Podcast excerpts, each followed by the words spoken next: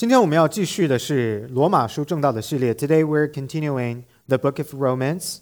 你们知道我的啊？今天我们原本的计划是要讲罗马书第二章十七到二十九节，这是一个异群啊，应该是放在一起的。但是你们知道我讲是慢慢讲的，细嚼慢咽的，所以是讲不了那么多的啊。我们讲到哪里就停到哪里，OK？我们先来看神的话，我们先看十七到二十四节啊。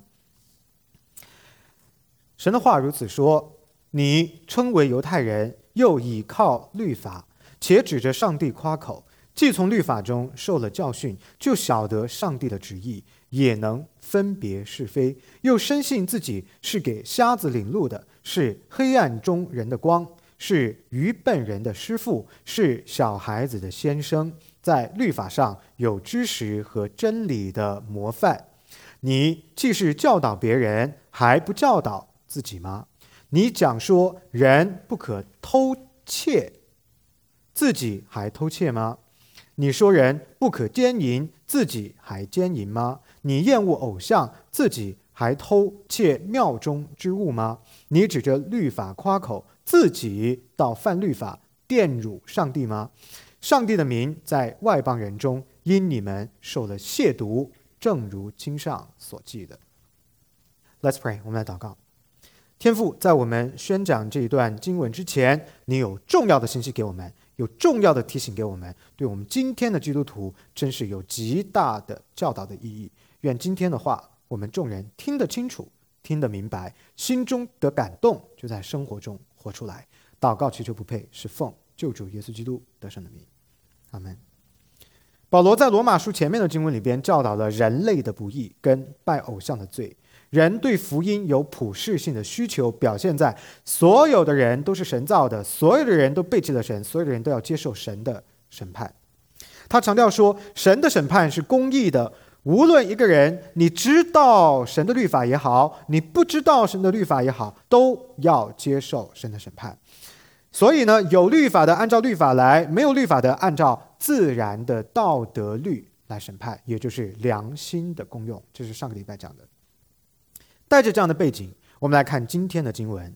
保罗在这里向犹太人基督徒发问了，挑战犹太人基督徒对律法跟割礼的错误的理解，还有错误的依赖。他将外在的宗教仪式，也就是割礼，跟神所渴望的、希望人真正做到的那个内在的、内心的生命的改变进行了对比。他再次的强调，称义唯一的途径就是对。基督的信心，而不是对律法的遵守，因为罪人无法守住律法。保罗由此为因信称义，还有基督使人跟神和好的中保的作用来打下基础，埋下伏笔。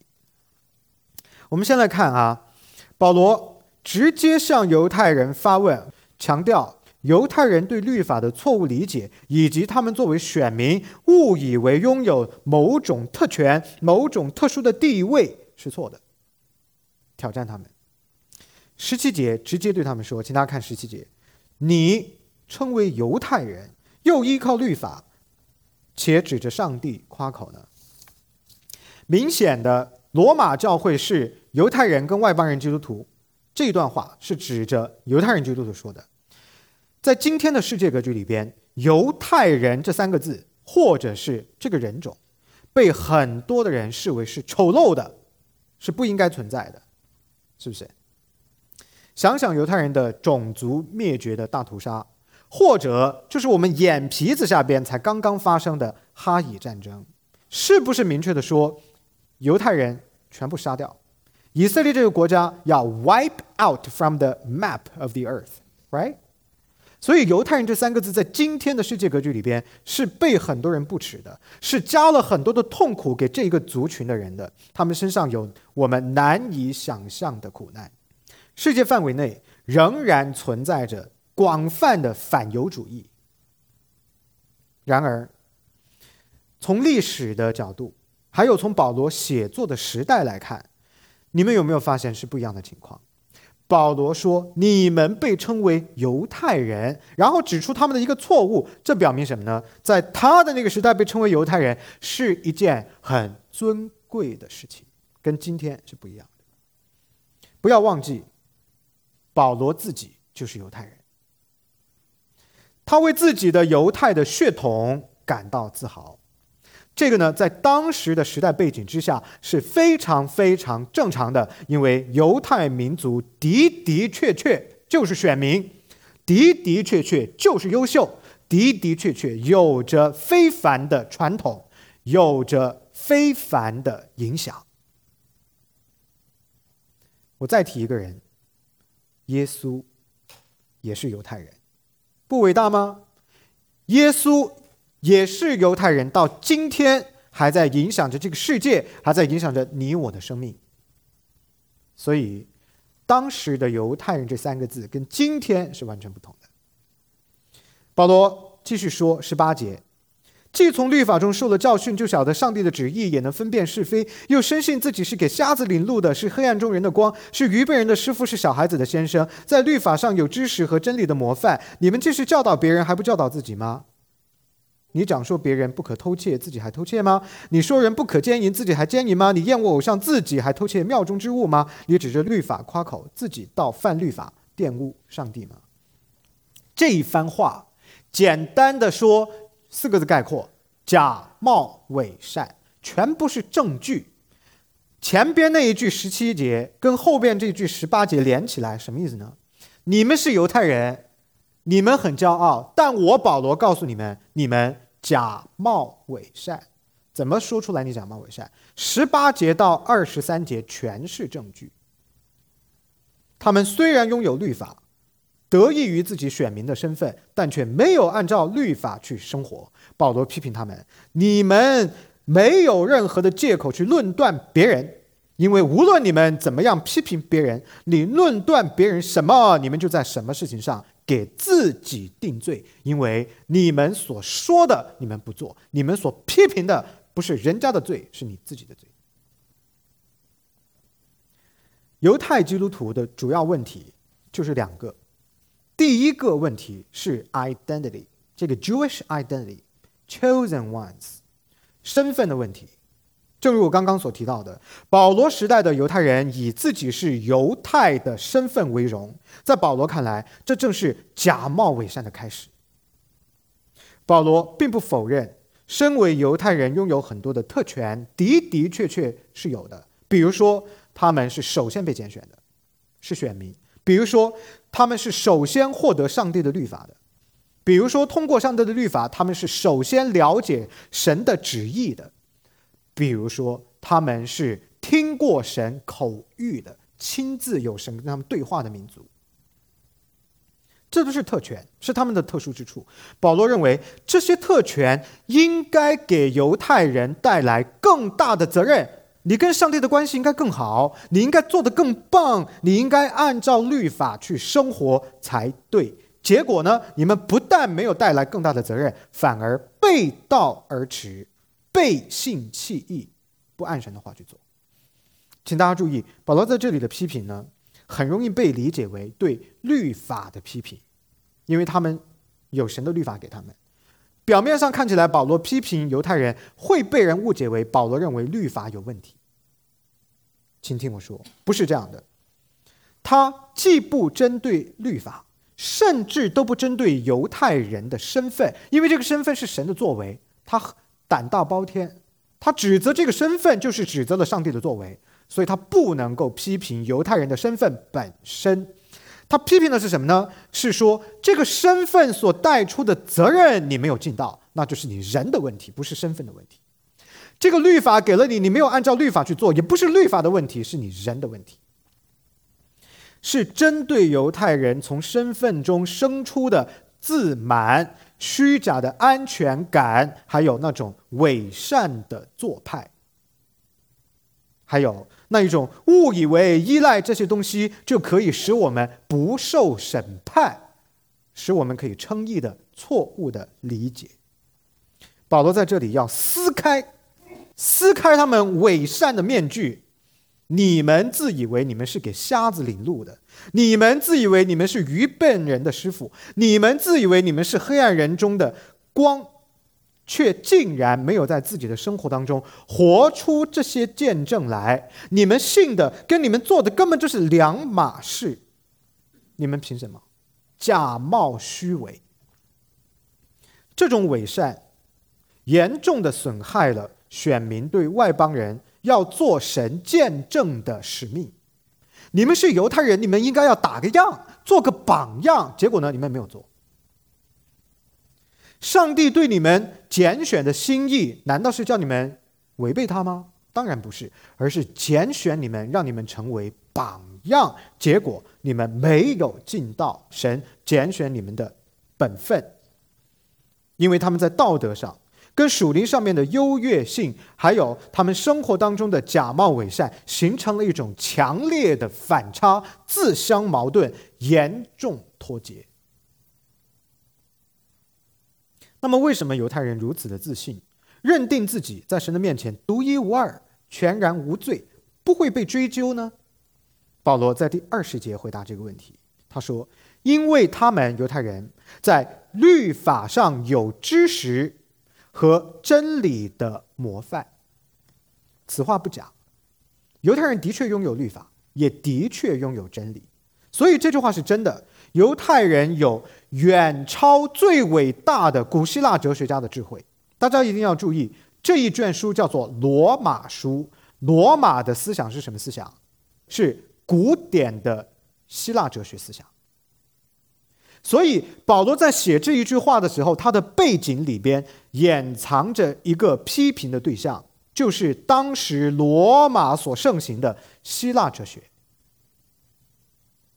保罗说：“你们拥有的是真理的模范，你们拥有的是上帝的律法，你们拥有的是远超最伟大的古希腊哲学家的智慧。为什么？因为你们是直接得到了真理的启示。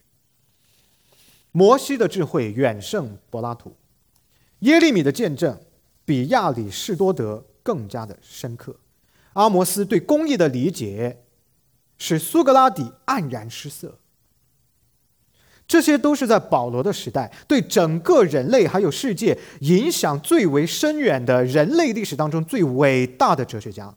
你们但凡来听了我 Sunday School Class 的弟兄姊妹，听了哲学史的这些名字，你该清楚的不得了。到今天早晨，我们还在讲亚里士多德对中世纪罗马天主教的影响。这一些的思想在今天还在深刻的影响着我们的世界。而保罗本人不容小觑，你不要小看了这个人。作为一个受过最好的希腊教育和最好的犹太教育的人，保罗这个人有着得天独厚的优势。他本人对于古典希腊哲学相当的熟悉。凭什么我这这么说？圣经依据，在他的宣教之旅当中，他曾经与希腊的哲学家、希腊的诗人互动，可见一斑。他在雅典亚略巴谷就曾经对着希腊的哲学家们宣讲福音、辩论。你没有点墨水在里头，你没有点内涵在里头，你敢做这样的事吗？你是不敢的。记载在《使徒行传》第十七章二十二到三十一节，大家有时间可以去看一下。因此呢，保罗对于犹太人的这种自信啊，他其实是非常了解的，因为他自己也是犹太人。如果说保罗自己也是犹太人，而且他还对希腊哲学颇有洞见，那么他在这个地方对自己族裔的人的批评就更加的有说服力了。他不是说胳膊肘往里拐，哎，他是胳膊肘往外拐。我明明就是犹太人，我也懂得希腊哲学，但我还要批评你，就是批评自己。所以这个批评就显得很有说服力，因为他实际上就是在自我否定，否定哪个部分？否定文化的部分，否定知识的部分，而要肯定什么呢？真理的部分，上帝律法的部分。他反驳犹太人说：“你们拥有的智慧，并不是因为你们什么智商超群，你的 IQ 很高，你比人家什么功能受造结构不一样，所以你很聪明。”你们之所以拥有过人的智慧，是拜神的恩典所赐。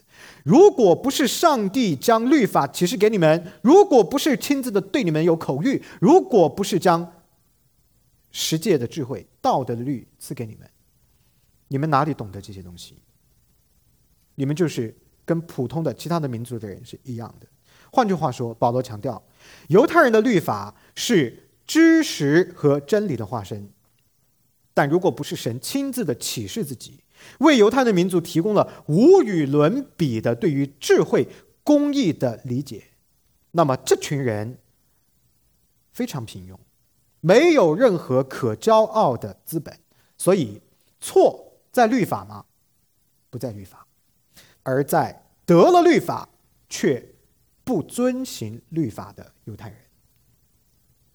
因此呢，保罗的批评针对的是那些仅仅依靠拥有律法或者依靠听律法而不行律法的人。保罗并不是在批评律法本身，这一点非常的关键。律法的价值啊，不是在于拥有它。不是在于听见它，而是在于它令所有顺服律法的人都拥有真实的生命翻转的机会。你如果遵守了律法，你就不犯律法，那么你就是一个在神的眼中义人的样子，你满足了他的要求，这个就叫生命的翻转，从罪人过渡到义人。第三，律法反映的是神的性情，律法是神亲自启示的，所以律法本身是完美的、圣洁的，是反映着神是谁的。是上帝所赐下的礼物，是智慧的，而假冒伪善的问题就在于人没有真正的顺从和正确的理解律法，还口口声声的以自己所违背的律法去对别人、对他人大加批评。所以，各位弟姊妹们，听懂了吗？这是第一个犹太人的问题：身份是犹太人，却成为了假冒伪善的开始；身份是犹太人，有了律法，却没有执行律法。第二个问题。犹太人是选民，但他们却活得不像选民。保罗直接挑战他们的生活方式跟他们的身份严重脱节，自相矛盾之处表现在：首先，教导跟行为上是有差异的。二十一节怎么说的？你既是教导别人，还不教导自己吗？你讲说别人不可偷窃，自己还偷窃吗？什么意思啊？你自己说一套做一套。当犹太人教导别人不要偷窃啊，这个奸淫或者是呃犯其他的罪的时候，他们自己叫做边说边犯。这种前后矛盾的做法，损伤了犹太人作为选民在道德上边的权威感、代表性还有可信度。第二一个，以律法自夸，但又违背律法，什么意思呢？我很骄傲，我是拥有律法的，结果呢，不照着做。二十三节，你指着律法夸口自己倒犯律法，玷辱上帝吗？作为选民，犹太人自己以拥有神的律法为荣，但是他们仅仅是拥有，就拥有就可以了。我就这一本律法书，我不用看它，我就摆在这里，这个叫拥有就可以了。就跟今天很多人，这是圣经放在家里边书架上，起了灰了，我也不打开。真理跟你就没关系，白本圣经在家里头没有用。他们的选民的身份，因为光追求拥有而不追求遵行，所以就变成了一个空壳，就是徒有其表。这就是典型的，就是明知正途在何方，却故意绕圈子的例子。明明就给了你正确的做法，你不做就摆在那儿，哎，绕着圈走。不难看出啊，保罗在这一段教导的核心就是假冒伪善。保罗认为这是个大问题，为什么？原因有几个。首先，假冒伪善不荣耀神，因为他们的行为跟他们的信仰不一致，障碍了别的人，尤其是外邦人基督徒正确的认识神。所以，假冒伪善是信仰的障碍，而不是桥梁。其次，假冒伪善揭示了犹太人对律法本意上边、律法的原意上边有根本性的错解。他以为这个东西是什么镇宅的风水宝物吗？放在这儿就就完事儿了，都不用读它的。这个东西放在那里，你光读都跟你没有关系，要做的时候才跟你有关系，明白吗？还别说你看都不看它了。所以呢，律法的本意是什么呢？是要培养人公义的生活，而不是把一个人变作高人一等的工具。犹太人是不是说我们拥有律法，你们都没有，所以我就是高你一等，我们是有特权的，不被审判的。所以呢，我们因为拥有律法，我们知道对错，所以我就可以批评你，我可以指责你，但你管不了我，我是免责的。岂有此理！荒唐可笑。律法当中真正的荣耀是来自于人对律法的实践。律法之所以产生意义，上帝的名之所以可可以得到尊崇，是因为人遵守了它，他才得到尊崇，而不是仅仅拥有它。最后，假冒伪善的行为扭曲了神的真实的本性。这些人呢，犹太基督徒啊，强调虔诚的外表，却忽略律法对怜悯啦、公义啦、信实的要求。当人无法遵循律法的规定的时候，他们就亏损了神的荣耀，无法正确的反映神的性情。大家明白吗？徒有其表，你能够唬得住人？你能够骗得了你自己？你能够骗得了神吗？哎，神。是一个鉴察肺腑心肠的神，你里边的那些的想法，我都不，我我就这样讲，各位弟兄姊妹们，不是自夸啊，都不用请神鉴察你，我都把你看明白了，是不是？所以这一些内在生命的品质的改变，内在生命真正的翻转，那个忠诚才是实质。你光装个样子有什么用呢？你以为我们都是看不见呢？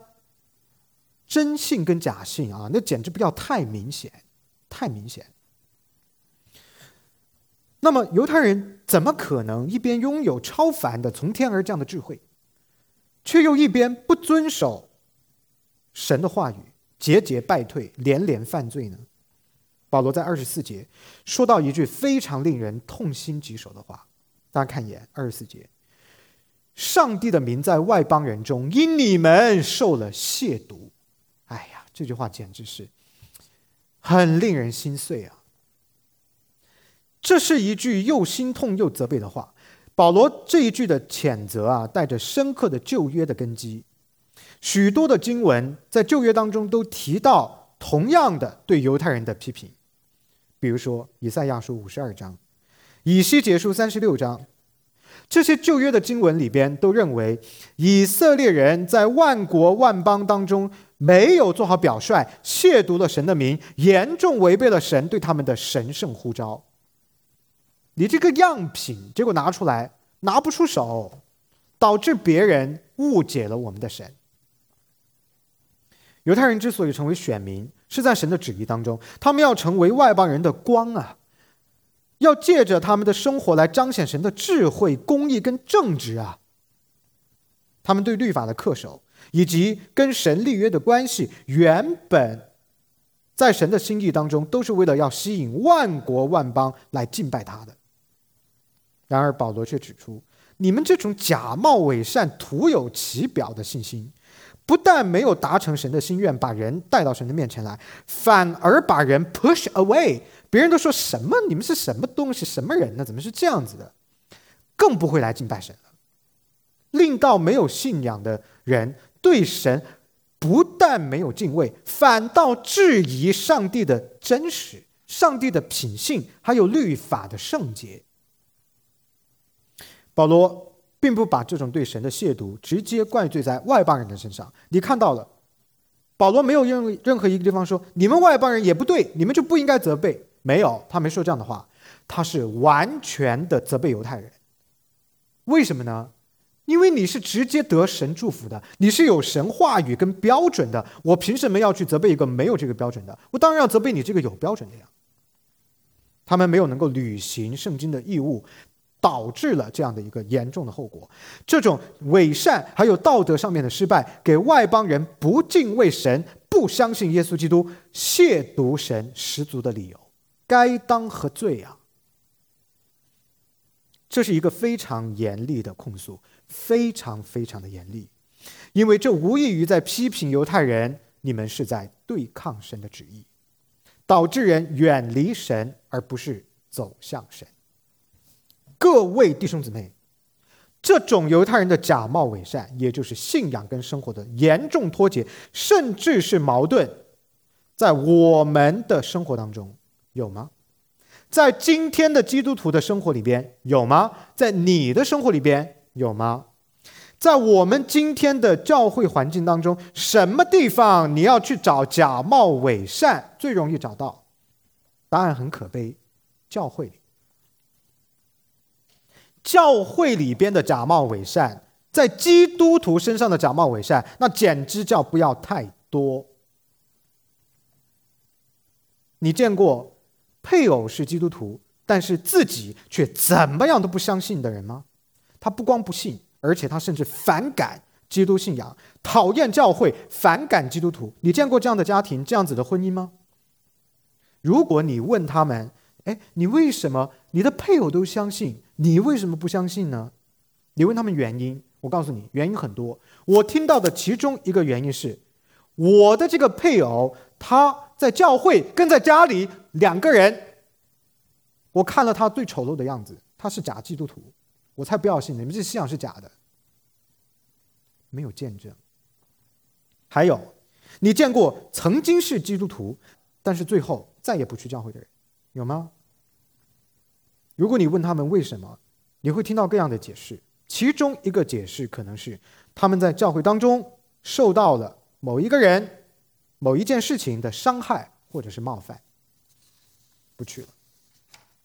当然，我们必须要客观的说，各位兄弟兄姊妹，往往这种解释啊，就是我刚刚讲到的，不管是夫妻讲的那个例子，还是说有人受伤伤害了我，我就不去了，这种类似的事情。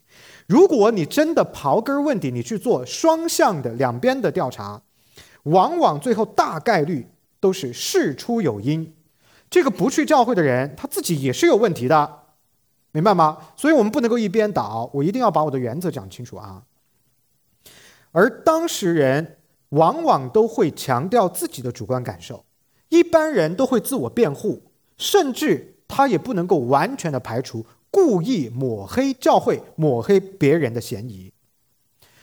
我讲这番话是为了让你们明白我的立场。我不能够说，因为我要举例、要论证一个事情，就丢掉了圣经的原则。圣经的原则永远都在那里。然后，哪怕我举例要讲事情，也要给大家把这个信息补充进来。然而，即便如此，即便如此，我们也不得不承认，教会之所以不健康，导致刚刚我举的这些问题存在的诸多原因之一，就是假冒伪善、没有见证的问题。这是你不能否认的，请不要误解我的意思，各位弟兄姊妹，我的意思并不是说你应该要要求教会完美，要求基督徒一百分，我没有这个意思。我们不光没有这个意思，甚至你就不应该有这个期待。你有这个期待，表示你还不懂圣经。当你看到一个教会不健康的时候，当你在教会里边遇到一个人、一件事情冒犯了你、得罪了你的时候，当你看到一个基督徒犯罪的时候，等等等等，你如果感觉到惊讶，我告诉你，你也有问题，你就不该惊讶。这有什么好惊讶的呢？谁不是罪人？大家都有问题的。你在医院里边，你看到这个人推着个轮椅从你旁边过，那个人躺在一个担架上从你旁边过。你说：“天哪，你是病人！天哪，你是病人！你在医院你不看病人，你看什么人？你在医院当然就是看病人啊，这什么好惊讶的？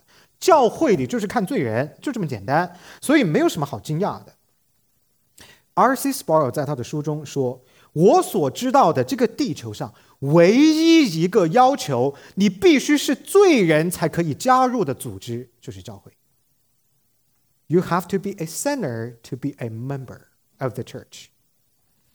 虽然我们不要要求完美，我们不可能完美，但是假冒伪善也不能够因此而有合理存在的空间。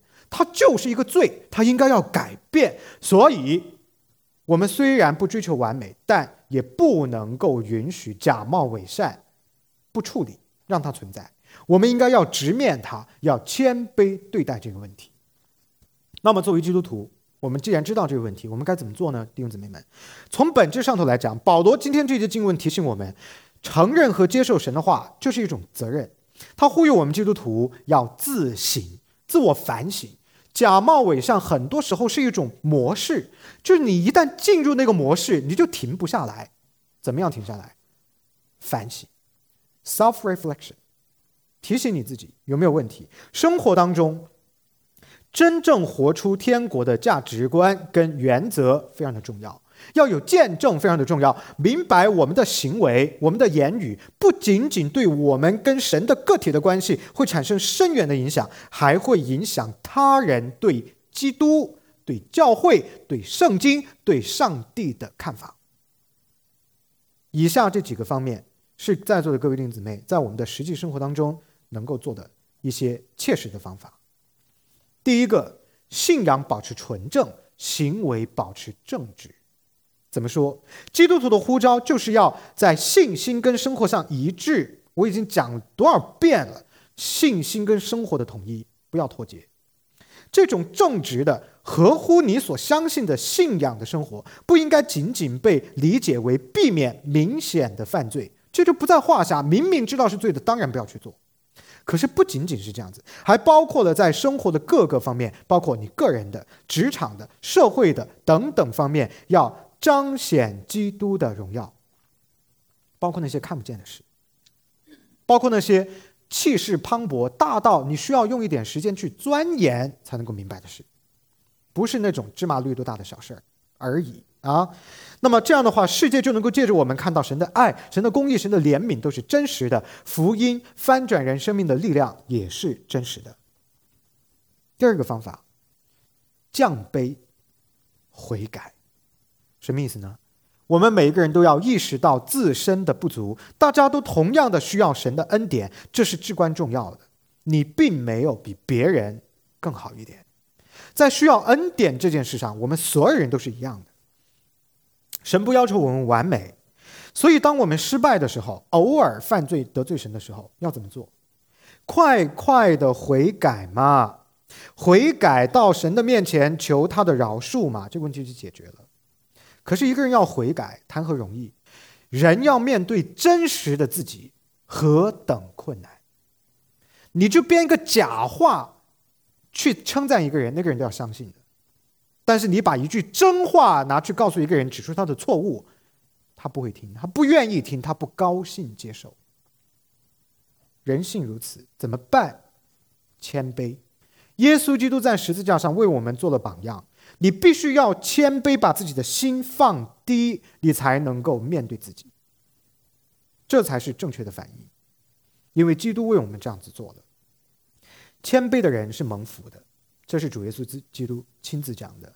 如果骄傲的话、抗拒的话，你就只能够越走越远，越来越错。所以，第二个实际的方法是一个态度的转变，虚己的心。第三，真诚的、有行动的爱人。主耶稣说，律法的总纲就是爱神和爱人。基督徒要积极的爱别人，表现在服务人、关心人、倡导正义、慷慨仁慈。这种爱对基督徒跟非基督徒都应该是显而易见的，他们应该是 appreciate，他们可以看见这个东西就来靠近神、就近神。在我的教会，在这个教会，跟我接触时间久一点的弟兄姊妹们都明白我的一个原则。在帮助人这件事情上，我们如果财力有限的情况，我们是就高不就低，就多不就少，这是我的原则。我可以给你一百，我就不要给你九十；我可以给你一千，我就不要给你五百。这是我的原则。为什么？你们想过没有？这才叫做真正的赖着上帝要恩典。我怕什么？我为什么不慷慨？因为神从来不吝啬。这个教会不是银行。上帝给我们这些钱，就是 for ministry for His people，是为了他的百姓。所以慷慨仁慈，这是我的一个原则。能多就不要少，但是也不能够铺张无理浪费。听得懂我的意思吗？我说的那个节约是指的抠，你不能够抠门儿。上帝明明给你的就是这么大的恩典，结果到了你这儿，你凭什么给人家扣下来？不可以的，我们不能够形成上帝恩典的障碍。我们应该是要很开放的，让所有的弟兄姊妹可以在这个环境里边感受到神的慷慨、神的爱。第四一个，行动的见证。刚刚我们所讲的这些呢，都不能够是纸上谈兵，不能够只是口头说说而已，一定要有行动，包括着仁慈的行动，合乎道德要求、神的伦理要求的行动，还有正直的品格，也就是你的生活方式。Friends, let me say this again. 做基督徒不是你茶余饭后闲了没事儿的一个消遣。来教会不是你没的事做了啊，反正我就来让自己的生活丰富一点。成为基督徒敬拜神，请大家听我说，它是你的生活方式，听得懂这句话吗？你是用这种方式在过你的命，你的每一天、每一分、每一秒，你都是在敬拜中度过，这个才是正确的理解。所以，当基督徒的，我们的生活的方式就是要时刻保持跟神还有基督的教导一致，福音。就可以被人看见，藏在心里头的别人看不见，做出来的别人就可以看到。这是第四一点，行动的见证。第五一点，敏感于神的标准跟文化之间的差别。在一个伦理道德标准相对波动的世俗氛围当中，基督徒蒙福被呼召出来。以生命的见证来维护神绝对的真理、不改变的公义。你们听懂我这句话吗？如果世界可以满足你，世界的东西很棒、完美，上帝不呼召你离开它，不用给你一个另外的东西成为你生命的依靠，就没有真理了，就没有圣经了，不需要给你耶稣基督，因为世界已经很棒了，很完美了。然而，为什么给了你真理？为什么给了你他的儿子的生命？为什么启示他的话在圣经当中？答案很简单：世界流行的东西远远不够，千疮百孔。文化在真理的面前，只有一个角色可以扮演，就是被批判的角色。文化在真理的面前，永远是在下面的。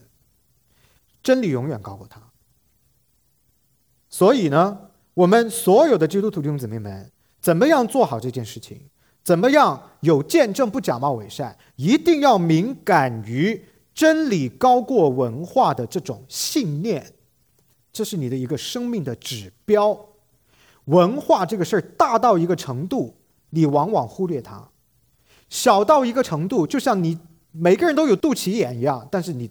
你不会每天去摸说，哎，哎呦，我有肚脐眼，你不会的，它就在那里，文化这个东西就在那里，它太稀松平常，太常见，到了一个程度，它温水煮青蛙，一直影响你，一直影响你，你都不察觉。所以你必须要有一个意志上边的提醒，说我要提醒我自己，我是基督徒啊，我就突破文化的限制，我在真理的里边有自由。大家有没有发现，很多时候，神的话是对抗文化的。大家有没有发现，文化被对抗，但文化并不是全部不好。文化也有它的不错的地方，是不是？因为文化有没有一个终极的来源呢？来源于神。所以，如果文化全部都不对了，一点点好都没有，那就是谁出错了？神出错了。所以也不可以的。文化既然出于神。就应该是完全的美善，但又因为它是人的东西，人又有罪受罪的玷污，所以它呈现的一个叫做混杂不清、又清又浊、有好有坏的这么样的一个状态。为什么要批评它呢？为什么要批判它呢？批判表达的不是愤怒。我发现我们华人的同胞们老是把批判理解为愤怒，一说到批判，你就马上脑子里边第一反应是：哎呀，他又不高兴了。哎呀，他又不满意了。哎呀，他又生气了。没有，我我可不可以很我很理智的批评你，可以吗？不可以的，不一定是愤怒的，不一定是生气的，他带着的是一种良善的动机，是说我们可不可以洗净文化的不足？我们可不可以让文化中的污点像洪水挪样的洪水一样，将地上的罪恶除去？这样我们的文化不就变得更好？这才是正确的。他有一个很良善的动机。我批评你是为了你好，还是为了你不好？那不是一回事吗？你们做家长的教育孩子是为了要害他吗？不是，是巴不得他更好。怎么放在自己的孩子的身上就那么可以接受，放在别人的身上也可以接受？一到了文化，说：“哎呀，我不要批评了。”哎呀，我真的，我真的有的时候很想扇我自己两耳光，我就不讲这些，我就不背，我不承受这些压力。但是不是那个意思？所有的文化整体而言都要被圣经检验，明白了吗？所以各位弟兄姊妹们，文化低于真理，要时刻警觉。你们孩子们听的歌啊，你们。孩子们学校接触的人呐，讨论的话题啊，还有看的电影啊、动画片啊，你不要看它是卡通，你说哎呦都没有问题，那些信息都进去的，那文化的东西都进去的，所以一定一定要小心啊。那么做基督徒的要在这样的一个混浊不清的世间，站住真理的立场。朋友们，基督徒们，出淤泥而不染，濯清涟而不妖。你可以混浊，但我要保持圣洁。这就是文化跟真理的差别。最后要与世界互动，你不要说我要保持圣洁，好啊，我就把我自己关起来，哎，我不跟你混为一谈，我不就圣洁了吗？那也错了。圣经说你不属于这个世界，但你不离开这个世界。我们今天做着 missionaries，他们为什么要去做 missionaries？啊，比如说哪里起火了，大家都逃命，那你就有扑火的消防员是反方向跑。我跟你说，真正的逆行者就是他们。明明知道我做这件事情可能有代价，但是我还要去，我要进入这个世界，而不是从世界里边逃离。所以各位弟兄姊妹们，怎么样保持见证，不假冒伪善，做真正的基督徒？要跟世界互动，要在世界当中做见证。当你进入世界，当你进入人群的时候，你一定要有那种姿态，什么姿态？我代表着光明，我是带着盼望来的。你是要以那种将光明引入黑暗的方式跟世界打交道，不卑不亢，充满自信。从哪儿来的？我们是谁啊？上帝的王子，上帝的公主啊！朋友们。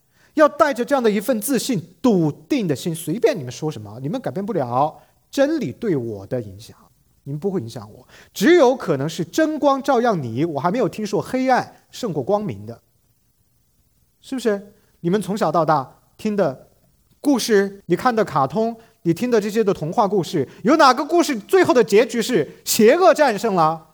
没有吧？黑暗胜过了光明，没有的。我们是代表着光明，我们是光明之子，所以是代表着这样子的一个姿态进入这个世界，积极参与社区的生活，包括了艺术、教育、社会议题等等等等，所有的社会生活里边都应该要有基督徒的身影，要能够听见基督徒的声音。要能够看见基督徒的见证，以基督徒的视角将神的指望带给别人，这就是我们爱这个世界的方法。为不幸的人谋生命福祉的方法，就是出现在他的旁边，以此荣耀神。好，各位弟兄姊妹，时间的关系啊，咱们今天停在这里，没有讲完，后面下个礼拜回来接着再讲。盼望今天的信息对各位有帮助，听得明白。知道问题在哪里，我们不要重蹈覆辙。愿神今天对你的心说话，鼓励你。Let's pray。天父，感谢你用这些话提醒我们当代的基督徒，不可重蹈覆辙，不走前人的老路，要真实的信，真实的活，成为你的见证。只有当我们活出你的美好的形象的时候，不信的人才会说你是真的，基督的爱是真的，恩惠是真的，救赎是真的，这样才有更多的人可以得救来认识你。天父，这是我们的责任。谁得救，谁没得救，我们不知道，我们也不需要知道，我们只需要知道我们的本分是成为你的见证。